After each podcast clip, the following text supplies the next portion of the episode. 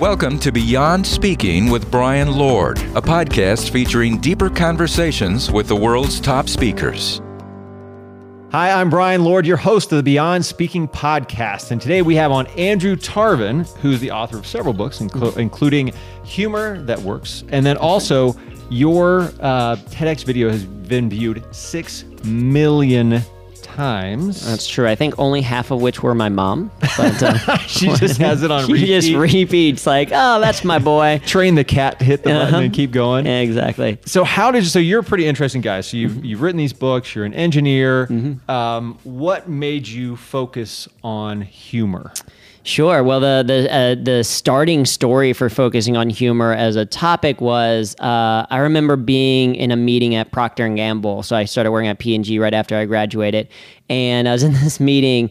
Uh, and it was one of those incredibly boring meetings, you know, like the the point, like so boring you want to cry type meeting. The like the boring where you're daydreaming about doing other things, and the other things aren't exciting. They're things like uh, you're like, ah, I wish I could be folding laundry right now. and I wish I could be like doing email, something like that. And the problem with that particular meeting was that I was the one leading the meeting. Oh, And it's like, all right, if they're if I'm bored while talking, they have to be bored while listening. And so I had this kind of epiphany. I'm an engineer by background. I was like, okay, if I can solve most problems, can I solve the problem of boredom? And I had been doing improv and stand up um, since college, and was like, oh, maybe I can bring some of the improv and stand up into what I do just to make it more fun for me. And as I started to do that, I started to realize I was getting better results in the workplace, right? As a project manager, people were actually coming to my meetings and uh, they were responding to my emails and all that stuff. So I started to explore that intersection more of not just humor for the sake of entertainment, but humor as a strategic tool. Now did you actually get more people at your meetings? Like, did this pan out? Did it make other meeting leaders jealous or anything like Uh, that? It didn't necessarily make them jealous, but it did cause people to, to come. Like it, people would tell me where like I had two meetings on my calendar today, but I chose yours because I knew it'd be more fun, um, right? In terms of like if they're double schedule or uh, the way that I knew it was working with emails. I used to include a, a joke at the end of each one of my weekly status reports because I love puns and wordplay, and so I'd, I'd write a custom joke for that. And I remember coming into the office one day and having a bunch of replies to a certain email message, and I was like, "Oh no! Like, what did I do?" And I opened the email reply, and it was basically people saying, uh, "You forgot your joke." So I had forgotten to write a joke one week, and they're like, "Where was the joke? You, I was expecting a joke. Are you still doing the jokes? The jokes are the reason why I open your email." And so it was just saying this recognition that as a project manager, I realized like oh, the jokes were actually getting people to pay attention to this one message. So it did, it seemed to work. Wow. So what was the were you afraid at all? I know a lot of mm-hmm. times people don't use humor because of fear that they're going to say something wrong. You know, mm-hmm. there's a lot of environments now where you can't say there's a lot of things you can't say. How did you get the courage to do that? And and I guess what advice would you give to people who might want to do the same? Yeah, well, I think for me, the reason why I wasn't quite as afraid is is pretty early on in my stand up career, I decided that I always wanted my material to be rated mom.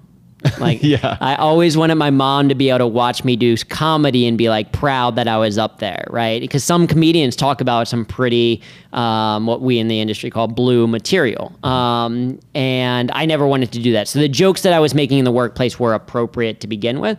But you're exactly right. Uh, you know, you want to make sure that what you're saying is appropriate. And one of the things that I've realized since then is it's not always about trying to be seen as a funny person. It's not always about making the perfectly crafted joke. Um, and pushing the boundaries. That's what a comedian does, push the boundaries and all that. Uh, but as a person in the workplace, it's more about, okay, how do I use humor to be more effective?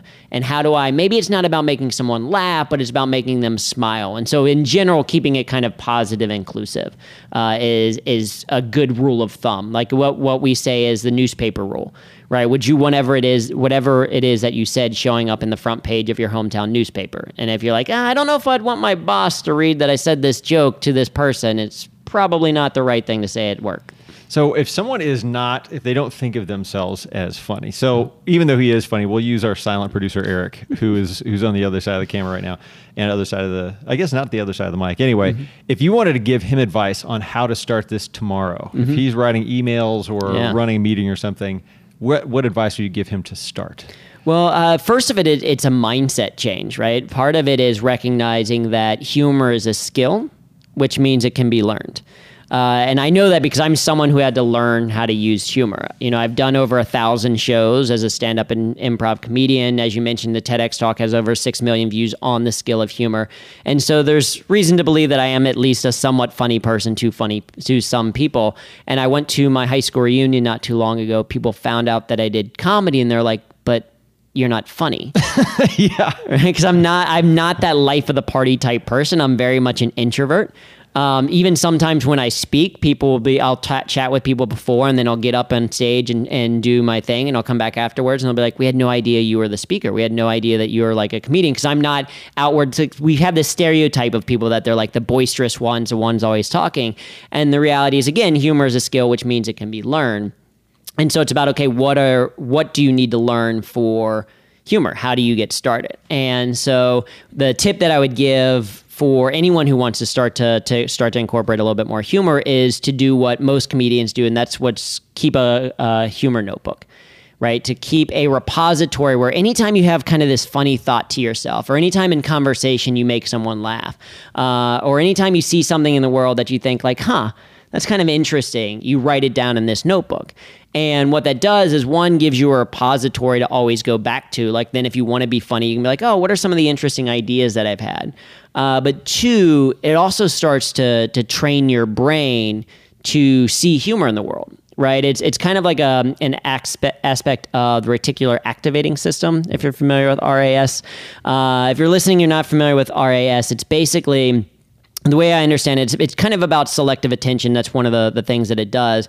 And it's that idea like if a friend of yours buys a certain type of car and then you start to see that car everywhere, right? It's not that there's more of those cars on the road. Usually it's more just that your brain used to filter that information out and now it has this new information. It's like, oh, maybe you should notice when that car is there because maybe it's your friend driving next to you.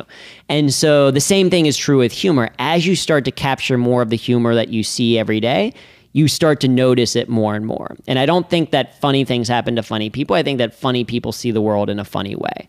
And so the the tip number one that I would say is to start with that humor notebook. So you're capturing one, you're you're probably to notice more that you're laughing a lot day to day more than you realize. You probably notice that you make other people laugh more than you realize, like with your friends and stuff. And then you can start to, to articulate, you know, that a little bit more intentionally. So that's a little bit on the how mm-hmm. of being funny. Yep. But why should you want to be funny in the workplace other than getting people to meetings? Exactly. Why even do it? Well, uh, that's a great, uh, it's a great question. And there are more than 30 benefits to using humor in the workplace um, that are backed by research, case studies, real world examples, right? I'm an engineer. That's what I like. We we've done the research on that, and it it ranges from all manner of things. It can help you to be more efficient in terms of how you execute things. Like if you. Uh, if you enjoy your work, you're going to do it more. Because I, I, can ask you a dumb question, and for the people listening, you can think about this for yourself as well. But would you rather do something that is fun or not fun? I'll go with A. Right? Yeah. Most people are going to say fun. So it stands to reason if you were to make your meetings a little bit more fun, people would be more likely to come. If you were to make your own work a little bit more fun, you'd be more engaged in it. You'd be more excited about going into it, you know, each and every day. So it can help you with execution. It can help you with stress management, right? We know that stress by itself is not a bad thing. Stress is how we grow. But when we don't relieve chronic stress, that's when we see an increase in blood pressure, a decrease in our immune system, an increase in muscle tension. Well, when we laugh, we actually release stress. We see an increase in uh, our uh, boost to our immune system. We see a decrease in our blood pressure, a decrease in muscle tension. And so humor can be a great kind of uh, way to counteract the negative effects of stress. You can do it from a communication perspective. When people use humor, people are more likely to listen right? If you think about the people that you pay attention to every single day, a lot of times it's people who entertain you. Like uh, Seinfeld says, there's no such thing as an attention span, only boring content. Yeah. So if you want people to actually listen to what you're talking about, you sprinkle in some humor and that will get them to do that. All the way up to like leadership. Leaders who use humor are seen as being more in control and more on top of things. Leaders who use humor, whose uh, sense of humor is rated as above average, see less attrition, less turnover um, year to year. So there's like, there's tons of benefits to using humor. It's more about, okay, why do you specifically want to? And I think that's an important distinction. This isn't I mean, I don't I don't talk about humor because it's like use humor for the sake of humor and try to be funny and you know hope that people think that you're a really funny person. It's like no, use humor as a strategic tool to get these specific results when you're looking for it. Uh, who are and I and I know we haven't prepped for this, but who are some funny business people? Ooh, some funny business people. That's a great question. I think. Um, uh, oh, who am I thinking of? I mean, like, so you immediately think of some of the meme worthy type people. So, like, Elon Musk certainly has a sense of humor in terms of how he does certain things and some of the memes that he shares out um, as well. Warren Buffett is actually very humorous in ways. If you've ever read the Warren Buffett like annual report, there is intentional humor throughout. Some of the interviews that he does, he has some great, you know, metaphors that are kind of comedic um, and humorous that he's used. So I think he's a great example of using that um, as well. And then, uh, of course, you naturally think of some entertainment t- entertainers who, like, if you think back to Jon Stewart, some of the things that he was talking about. Yes, he was on a comedy show, but at least of my generation, most of us got our news from the Daily Show because it was entertaining and informative. Yeah, and that's one of those things uh, that I think is pretty fascinating about how you can kind of go back through and look and see. I mean, there are some very dry boring successful people, mm-hmm. but there are some some pretty funny ones as well, and you can kind of see how they use that in there. Even though, like sometimes maybe like Warren Buffett, I don't know if you want to call it like folksy type of right. humor, and then other people may have some more uh, you know different types of humor, but it all kind of plays into having that relatability, that connection, and obviously in politics, you you know I remember Ronald Reagan was really mm-hmm. funny, and uh, you know some others have have used humor quite a bit there as well. Yeah, and Obama had used a lot of humor in the the types of work that he's uh, you know that he was doing, and in debates and Lincoln. I mean, if you look at uh, some pretty big leaders, pretty popular leaders, they have all used humor as well. So Lincoln was a huge proponent of humor. Um, Gandhi talked about the importance of humor. Martin Luther King talked about the the importance of humor. So that's I think the other thing that people can recognize is that uh, you know just because you use humor around something doesn't mean that you don't take it seriously. And in fact, you know, some of the work that we do is with more serious organizations. And if what you have to say is important, uh, then if people are bored when you're saying it, there are very serious consequences. And so, if you want people to really resonate with a certain message because it's important to get out there, then you would use whatever tools exist that are effective with humans. And we know that humor is particularly effective with people. Now, Humor That Works blog, the Humor That Works blog is the mm-hmm. best place to go to learn about humor. Mm-hmm. But where are some other places? And that's of course that's of course your Drew's uh, Drew's uh, area there. But yep. um, where are some other places like podcasts or other places where people can go that you recommend? Yeah, there's a lot of fascinating content uh, out there in this space. I think uh, you know. So some of us earlier were talking about the Good Ones podcast, which is getting um, famous comedians on, and then they talk about how the the process that they wrote pretty popular jokes and kind of what they've went through. So I think pot, you know, the uh, Good Ones podcast is a is a really good one. Um, I think um, just experiencing more of it in general, whatever your sense of humor happens to be, that's another good step to take. If you're like, hey, I want to maybe get started in in using humor, is to experience it more and discover what is your sense of humor. And so, just listening to other comedians and look at it just from an eye, not just of like, oh, did this make me laugh, but then start to look at it be like, okay, why did I laugh? What did that person do with their voice, or what did you know? Marvelous Mrs. Maisel is actually a pretty accurate show when it comes from stand up in the the sense of how long it takes to write some things and that it's an iterative approach. So like look at, you know, even a show like that of like, okay, why are people laughing? Why did that make me laugh? And just analyzing it from a slightly different perspective helps you to start to develop that that skill. There's also plenty of great books out there. Um, Born Standing Up by Steve Martin Good is book. a fantastic book. It's more of an autobiography, but in it you kind of learn what his process was like learning humor. He also has a masterclass on masterclass.com, mm-hmm. so you can kind of check that out. So there's there's tons of resources out there if you're interested in it. There's there's opportunity to learn more. Yeah, and it, and a lot of comedians I've noticed will share that. Like there's uh, Jerry before Seinfeld mm-hmm. is fascinating, where he lays out. It takes up an entire street of his yellow notepad pieces of paper of all his jokes. I don't know if you've seen that as Yeah. well, but it's, Oh, yeah. it's just incredible what it goes through. But you not that people that are listening have to do that. But yeah, it- it's, not kind of that level of detail, but it is recognizing that, you know, sometimes, especially as we get older, we try something once and we don't do well at it. And we're like, oh, I'm just not good at that. And so we, we give up forever.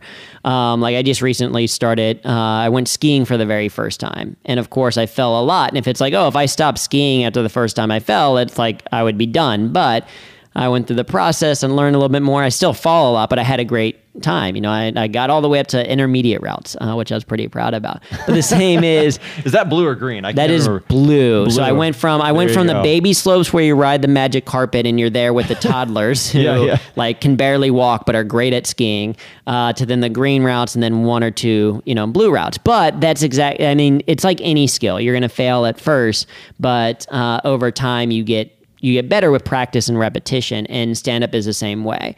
And so actually that's kind of step two of typically what we teach is number one is is to keep a humor notebook um, that helps you develop your sense of humor and identify it more. The number two is to improve your ability to humor which is by getting quote unquote stage time.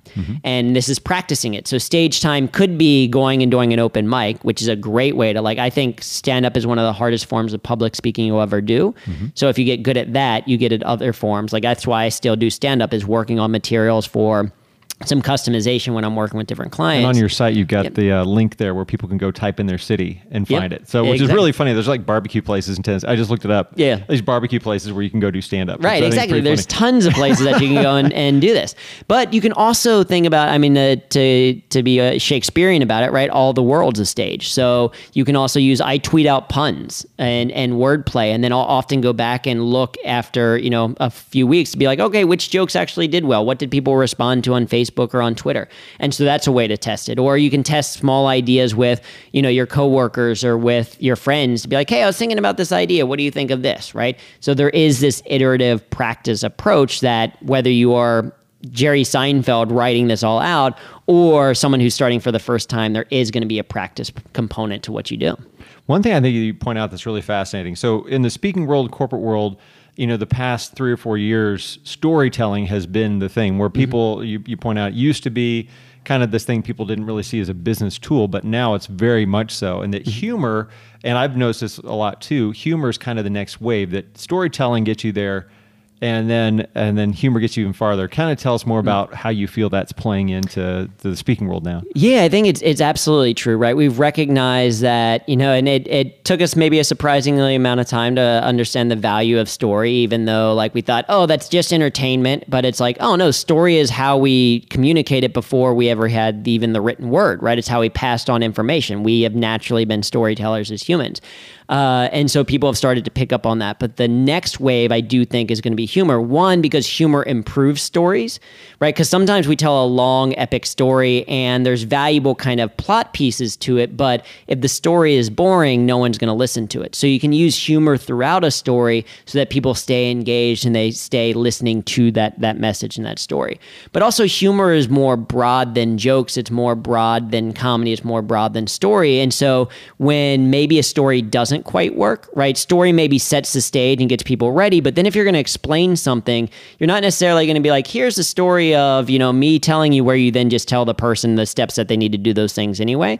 Um, right? You don't necessarily need to put that into a story format, but you can use something like an association where you're then relating something that you have to train with something that people like, right? So, for example, you see this a lot in, say, content marketing, where people are more effective if they're going to explain something rather than just explain it. They're going to be like, here are the five ways that, uh, you know, content marketing is like Game of Thrones. And people are like, oh, I already like Game of Thrones. so now I can kind of connect these dots and see, oh, okay, it's like Khaleesi in this, and just make sure that you don't have like a season eight fiasco on your hands and all that, like sure. whatever your commentary is on that. But association is great because you can connect what people have to know with what they like to know. And so that's where humor comes into play. Why I think it's the next evolution from storytelling is it builds off of storytelling and also helps to fill in some of the gaps where it maybe isn't quite the right fit. So to close up here, you have a pretty interesting story on how your video went from 3,000 views to millions of views. So let's, let's tell us how that happened. Yeah, so I am I'm an engineer, and so I, I like to understand cause and effect. And so my TEDx talk on the skill of humor it came out in like June of 2017. Six months later, in January, it had 3,000 views. Um, by the year anniversary, so six months after that, it had a million. And the only thing that I did differently uh, was I put the an image of me on the TEDx stage on my dating profiles. uh, so I put it like on Hinge and Bumble, and that's the only thing that I know that I did differently. And, and then it shut up. If if that many people saw my dating profile, not that many people matched with me. So there's a lot of people that were like, "Nope, not he's too nerdy. He's not for me." I don't know if it was that, but uh, or it got popular somewhere and people started to to see it because always it was always good like like to dislike ratio, and I've done actually the calculations, all of that. My I talked about stories about my grandmother, and she's an amazing person, so that's probably more of why it happened. But who knows? Maybe it was just the dates. Thank you for joining us for the Beyond Speaking podcast. To learn more about today's guest, go to beyondspeak.com. Make sure to leave a review and subscribe wherever you listen.